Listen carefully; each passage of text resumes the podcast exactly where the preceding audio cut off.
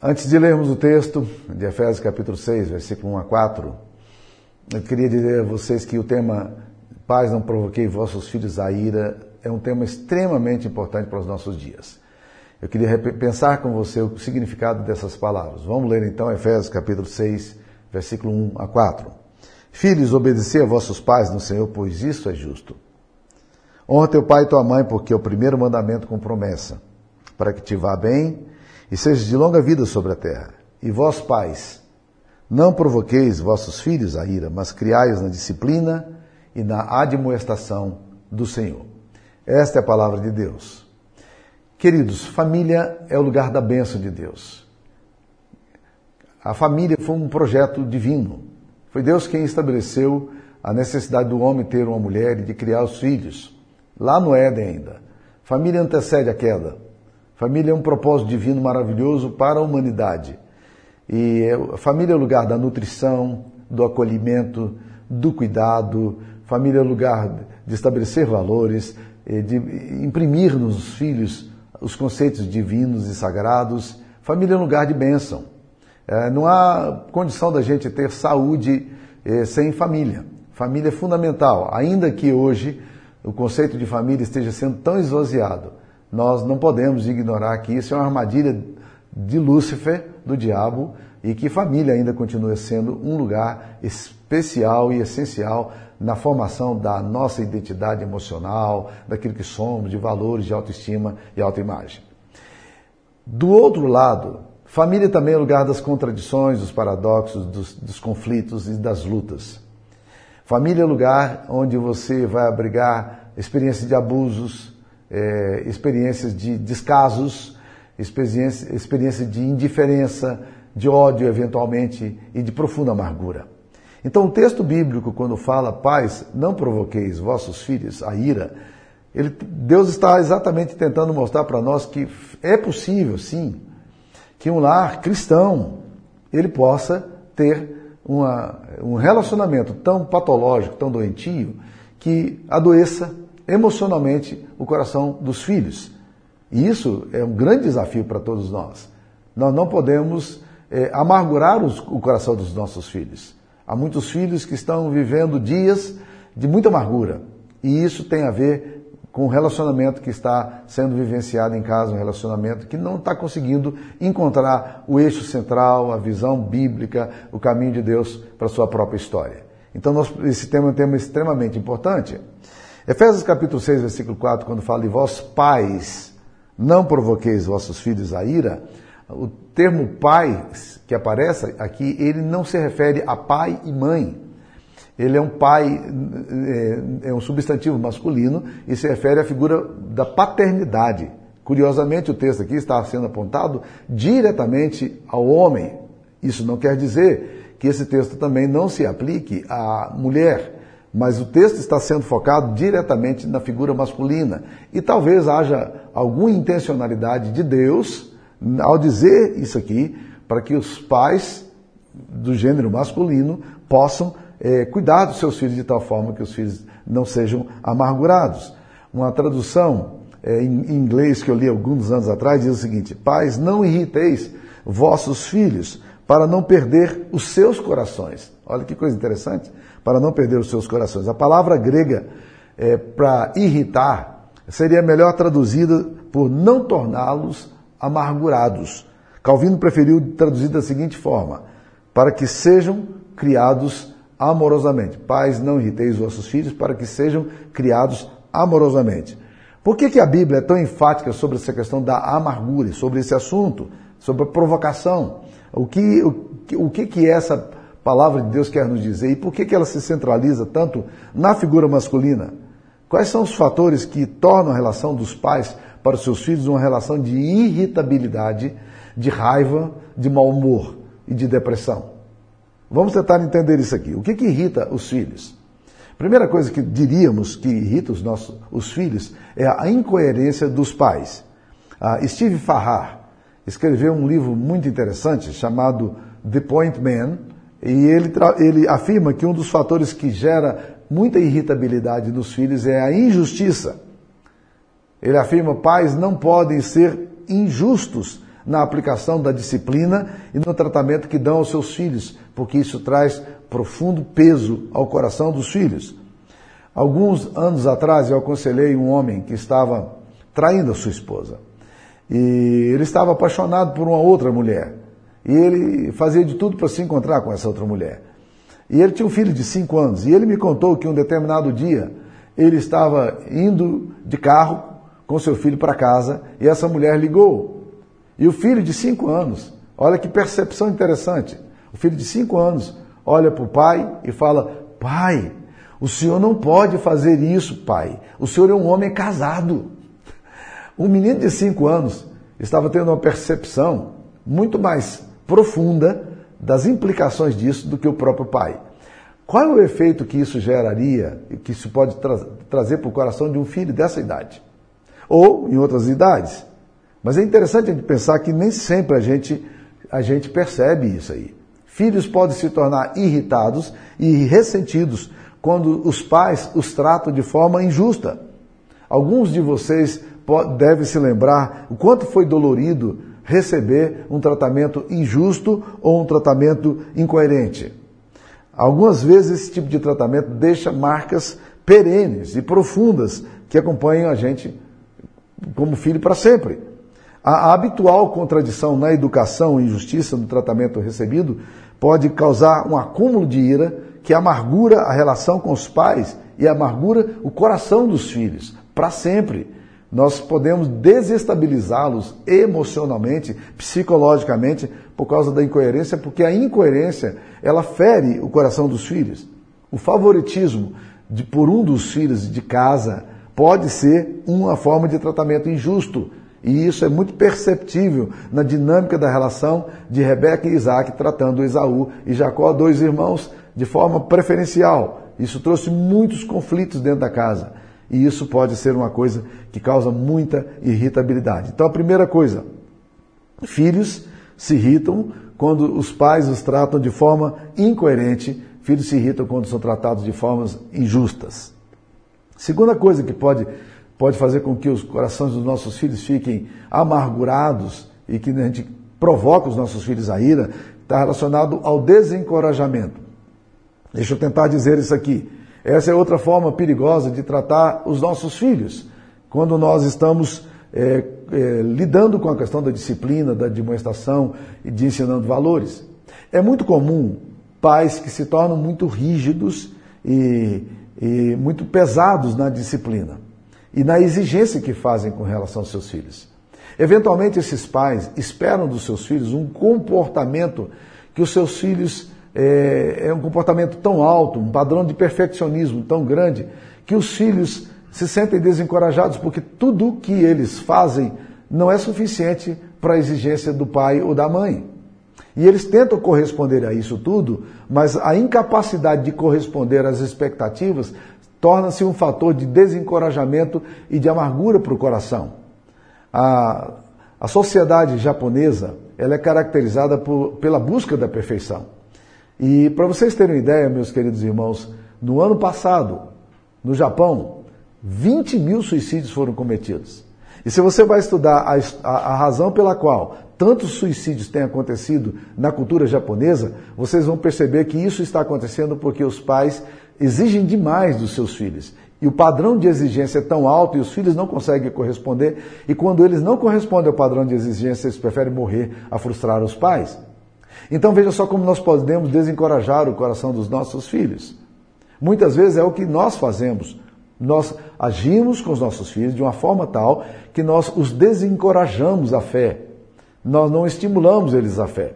Eu gosto de contar uma história de um garoto que estava, que trouxe a nota para o pai e o pai e a nota tava, era nove e o pai, ao invés de elogiar o filho, dizer, filho, que coisa boa, estou muito orgulhoso de você tirar uma nota tão boa, o pai virou e falou assim: você pode fazer mais.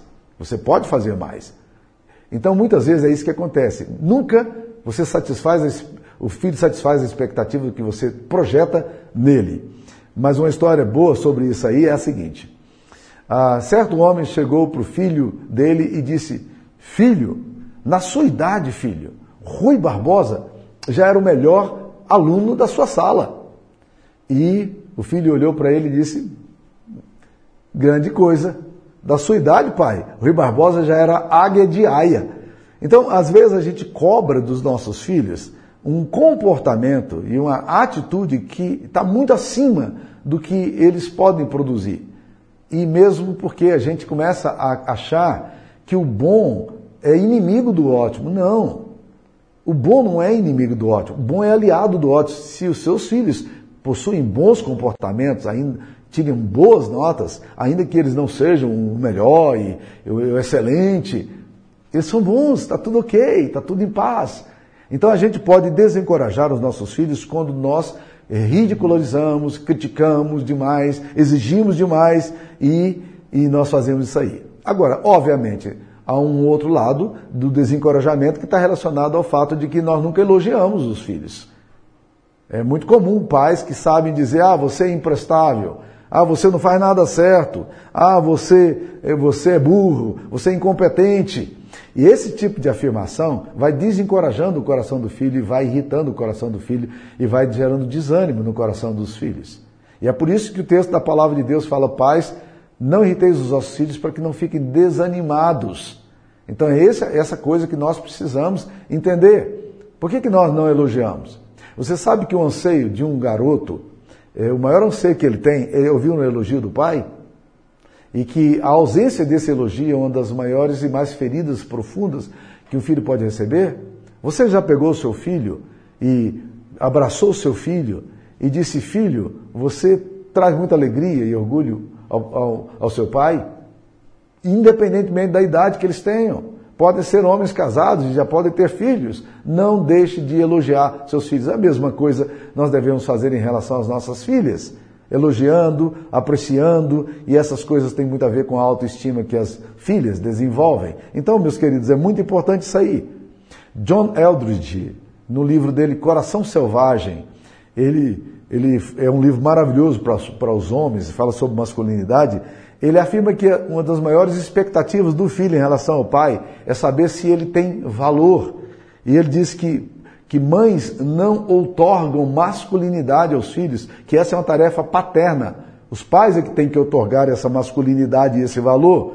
E a criança do sexo masculino está querendo sempre saber o que o, seu pai acha dele, o que se o que ele fez é bom. Eles sempre esperam a apreciação dos pais. E quando essas apreciações não surgem, mas as críticas estão sempre presentes. Esses filhos ficam desanimados, eles ficam desencorajados. E um texto de Colossenses, que é um texto paralelo a esse texto aqui de Filipenses, de, de Efésios 6, 4, diz: Pais, não irriteis os vossos filhos para que não fiquem desanimados. O texto que nós lemos de Efésios 6,4 fala, pais, não provoqueis vossos filhos a ira, mas criais na disciplina e admoestação do Senhor. Portanto, desencorajamento é uma forma também da gente desencorajar, da gente, da gente irritar os nossos filhos. A terceira coisa que gera irritabilidade no coração dos nossos filhos, gera muita tristeza no coração dos filhos, é a negligência e o descuido. William Hendrickson, que analisa esse texto, um comentarista bíblico, ele coloca a negligência como um dos fatores que trazem amargura ao coração dos filhos. Um comentarista chamado Robert Coles, ele diz: Penso que os filhos precisam desesperadamente nos dias de hoje de um propósito moral. Os pais estão preocupados em conduzi-los ao colégio certo, comprar melhores roupas, morar em uma boa vizinhança, dar-lhes melhores brinquedos, fazerem viagens interessantes. Embora tais coisas sejam importantes, os pais não estão gastando tempo com seus filhos, pelo menos não o suficiente. Então preste atenção, a negligência e o descuido é um negócio extremamente sério para irritar o coração dos filhos e para gerar desânimo no coração dos filhos. É, James é, Dobson fala de uma coisa muito interessante. Ele fala o seguinte: que tempo para um filho pequeno é moeda emocional. Você diz ao seu filho que você o ama e que ele é importante quando você investe do seu tempo no seu filho. Infelizmente, alguns adolescentes e crianças, eles se sentem amargurados com seus pais porque seus pais nunca estão assistindo um jogo de futebol que eles fazem, uma partida de basquete, nunca apreciam uma apresentação no teatro que eles fazem, uma música que eles tocam na, no teatro, o coralzinho da igreja, eles não estão presentes, eles simplesmente negligenciam, eles não viajam com seus filhos, eles não andam com seus filhos, Eles não investem nos seus filhos, eles não gastam dinheiro com seus filhos. E essa, esse, essa falta de, essa negligência e essa falta de tempo e de cuidado é alguma coisa que pode trazer muito desânimo ao coração dos filhos. É nessa caminhada que Deuteronômio 6, versículo 4, fala que nós devemos ensinar. Ensinar os nossos filhos pelo caminho. Então, na medida em que andamos com eles, nós precisamos aprender a ensinar. Então, pais precisam andar com os filhos. Pais precisam gastar tempo com seus filhos. E o problema é que há um certo descompasso muitas vezes. Os pais têm, possuem, eh, eh, têm, criam filhos a partir, eh, normalmente lá com, com a idade de 30, 40 anos de idade. Exatamente na idade que eles são mais produtivos e que as empresas dão mais exigências, que eles conseguem ter mais experiência, ter melhores salários, melhores empregos. Exatamente nessa hora coincide com o tempo em que os seus filhos precisam mais de você. Então a negligência e o descuido, a ausência paterna, pode se tornar um fator de amargura nos filhos. E se você quiser entender um pouquinho mais do resultado disso, do descuido na criação dos filhos, leia atentamente a história de Davi. Davi era um homem crente, mas a sua incoerência e ausência em relação aos seus filhos foram vitais na vida deles. Por exemplo, ele não repreendeu Amnon, seu filho primogênito, que era herdeiro direto do, do trono, quando Amnon teve, praticou um incesto e, e, e, estuprou a sua própria irmã. Ele não repreendeu Amnon publicamente. A Bíblia não, não conta isso. Ah, depois, Tamar se torna uma menina deprimida na, casa de Absalão, que foi o que acolheu, o irmão dela que o acolheu e não o pai. Depois Absalão desenvolve uma profunda ira contra o pai. Para você ter ideia da ira, ao que ponto chegou, ele colocou, no, na filha que nasceu, ele colocou o nome dessa filha de Tamar. E mais do que isso, na primeira oportunidade que ele teve, ele tentou usurpar o trono do pai e usurpou, eventualmente, por alguns dias.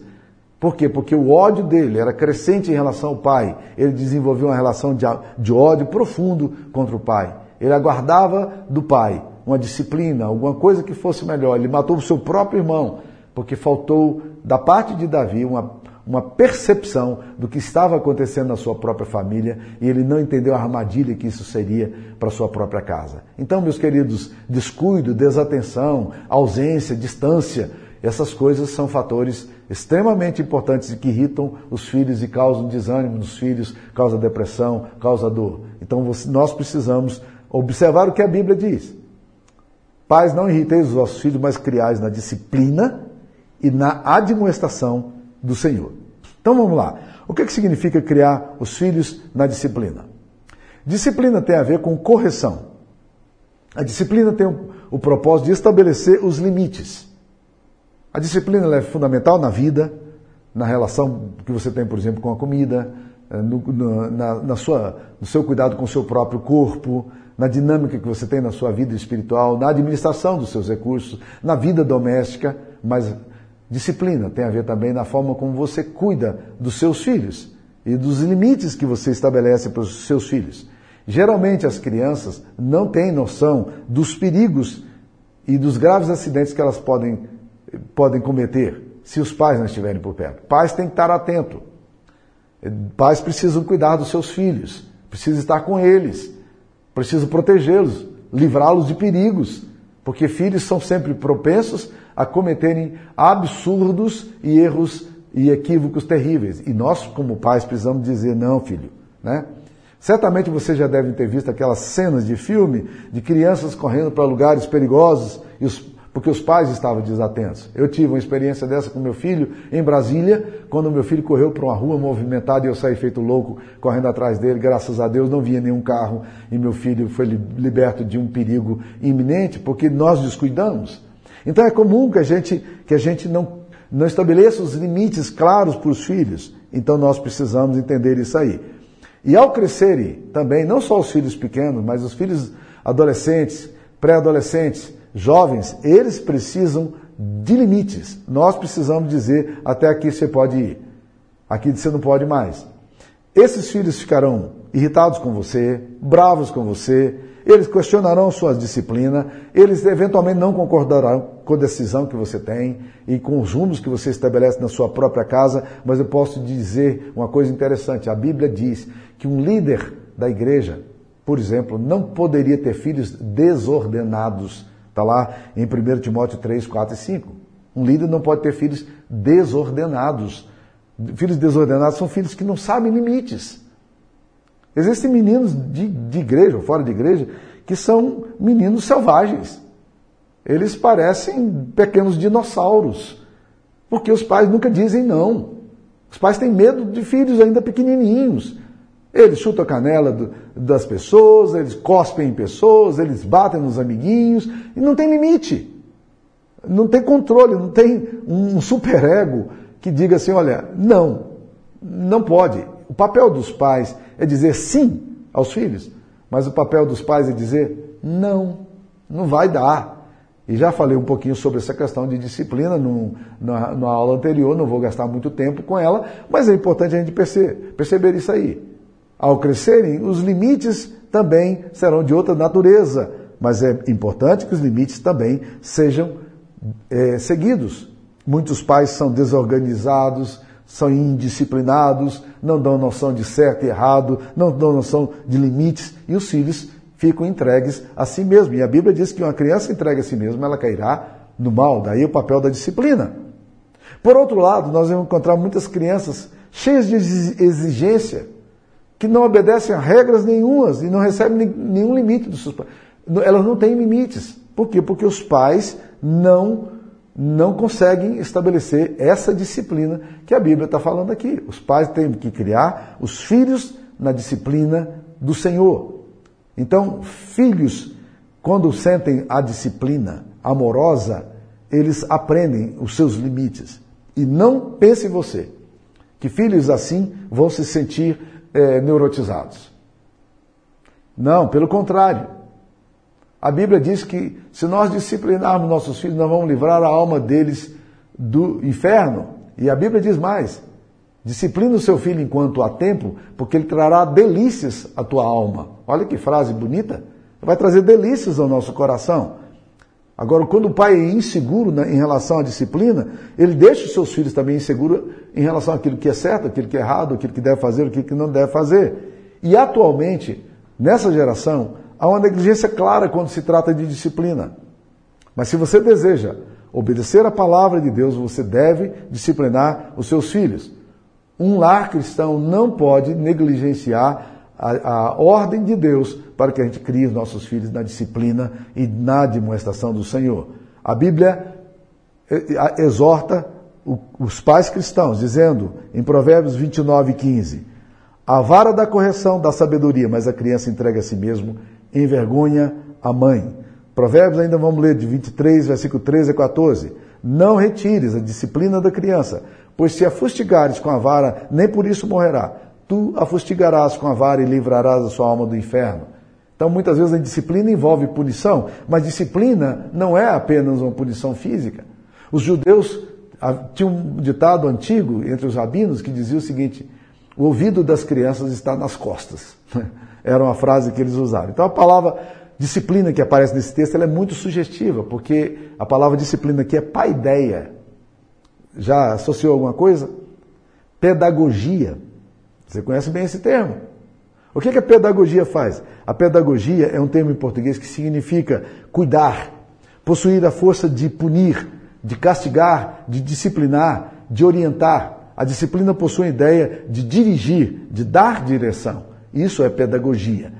E é assim que Deus quer que a gente crie os nossos filhos, criar os nossos filhos na pedagogia de Deus. É isso que nós precisamos entender. Segunda coisa que a gente precisa fazer aqui é criar os filhos na admoestação do Senhor. O texto de Efésios 6, 4 diz: Pais, não irriteis vossos filhos, mas criais na disciplina e na admoestação do Senhor. Não apenas disciplina, mas admoestação. Admoestação é conselho, é orientação, uma palavra que vem de Deus. Filhos precisam saber o que é certo, o que é errado, o que Deus pensa o que Deus condena, o que podem, o que não podem fazer, quando devem e quando não devem continuar, sempre nos fundamentos do Senhor, porque o texto diz, criados na disciplina e admoestação de quem? Do Senhor. A palavra de Deus torna-se o manual para a nossa orientação que deve ser dada aos filhos. Esta palavra precisa ser ensinada. A palavra de admoestação que aparece aqui no texto também é extremamente sugestiva, porque ela vem do termo notesia, ou nous, que tem a ver com a mente. Jay Adams é um grande conselheiro cristão, muito conhecido, ele escreveu vários livros na área de aconselhamento e ele fala muito do aconselhamento noutético, que é o aconselhamento do nous, de orientar a mente. E Larry Crabb, um outro conhecido é, psicólogo cristão, Lawrence Crabb, na verdade, ele diz o seguinte, que, que aconselhamento é colocar a mente da pessoa no lugar. É exatamente isso daqui que a Bíblia está falando, é o do nous, da gente trabalhar valores e inculcar esses valores na mente dos nossos filhos, de tal forma que esses filhos apreendam a admoestação do Senhor. Então, criar filhos na admoestação do Senhor é ajudar os filhos a pensarem de acordo com as Escrituras Sagradas. Assim como a disciplina não deve ser limitada à punição, mas tem o foco como estabelecimento de princípios, de valores, de limites porque há admoestações, em última instância, não são broncas, mas são orientações, são direções que nós damos. Então devemos orientar nossos filhos em relação à vida, em relação às decisões espirituais e morais que deverão assumir, e tudo tem que ter como referência os princípios bíblicos. A base da ética cristã é teocêntrica. A, ba a, base da ética cristã é bíblica e nós nos fundamentamos nisso aqui. Por isso que a pedagogia humanista, antropocêntrica, ela não é a pedagogia nossa. Os valores morais decorrentes da cultura e da sociedade não são, não servem de parâmetros para a instrução que nós devemos dar aos nossos filhos. Mas a instrução tem que ser fundamentada na disciplina e na demonstração do Senhor. As consequências de irritar os nossos filhos são drásticas, porque elas trazem desencorajamento, trazem frustração e trazem desânimo. E isso pode causar depressão, ressentimento, violência, e, e uma atitude muito comum nos filhos, que é uma atitude que a gente chama de atitudes reativas, que tudo que você diz, eles reagem de uma forma negativa. E um exemplo bem claro disso, de como a gente causa é, é, amargura no coração dos filhos, a gente irrita os filhos, se encontra na vida de Rebeca. Rebeca, uma mulher cristã, ouviu seu pai Isaac compartilhar com seu filho Isaú de que ele iria dar a bênção. Ela chamou Jacó, que era o filhinho do coração dela, olha, educação incoerente como o que que gera, chamou seu filho e disse assim, Jacó, você vai lá roubar a benção do pai. Jacó disse, eu não vou. Eu não vou, mãe, porque essas questões são questões espirituais e eu não vou entrar nessa luta aí, não. Vai que meu pai descobre, eu vou trazer maldição sobre mim, ao invés de benção. Ele não pode brincar com essas coisas, mãe. A senhora sempre me ensinou isso. Rebeca virou para ele e disse, cala a boca, fala apenas, faz apenas o que eu estou te mandando, você é meu filho, me obedeça e faça o que eu estou mandando. Jacó vai lá e faz. Esaú descobre que todo o estratagema tinha sido da mãe. E ele decide não apenas se rebelar contra a mãe e contra o pai, mas ele decide também eh, matar o irmão e ferir a mãe. Ele ouve falar, Rebeca diz, ah, se Esaú tomar as filhas de Et, que eram as meninas que não tinham temor de Deus no coração ali da região, eu, eu vou morrer de tristeza ela não queria que seu filho Esaú se casasse com as filhas de Et. Sabe o que a Bíblia diz? Sabendo Esaú que a sua mãe não olhava com, com alegria isso aí, ele foi lá e casou com a filha de Et, só para provocar a mãe. Estão percebendo como as atitudes reativas, o que, que as atitudes reativas de irritabilidade e de desencorajamento trazem ao coração dos filhos? Seus filhos se tornam adversários seus. Então nós não devemos provocar os nossos filhos a ira, mas nós devemos trazer encorajamento ao coração dos pais. Então o que acontece? Ele, Esaú, se torna um filho que se opõe ao pai. E nós precisamos entender que a base do conteúdo do nosso ensinamento encontra-se em Deus.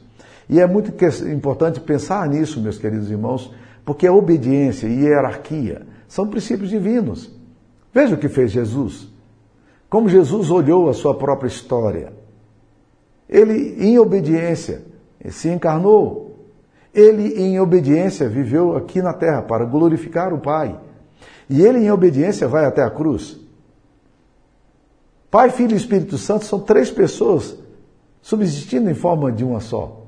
Mas o Filho se submete amorosamente ao Pai e se torna um servo obedecendo o pai, sendo obediente até a morte, como diz Filipenses 2.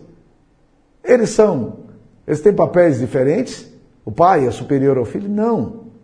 O pai não é superior ao filho e nem é superior ao Espírito Santo. São três pessoas subsistindo em forma de uma só. Mas o filho, em obediência, se submete ao pai.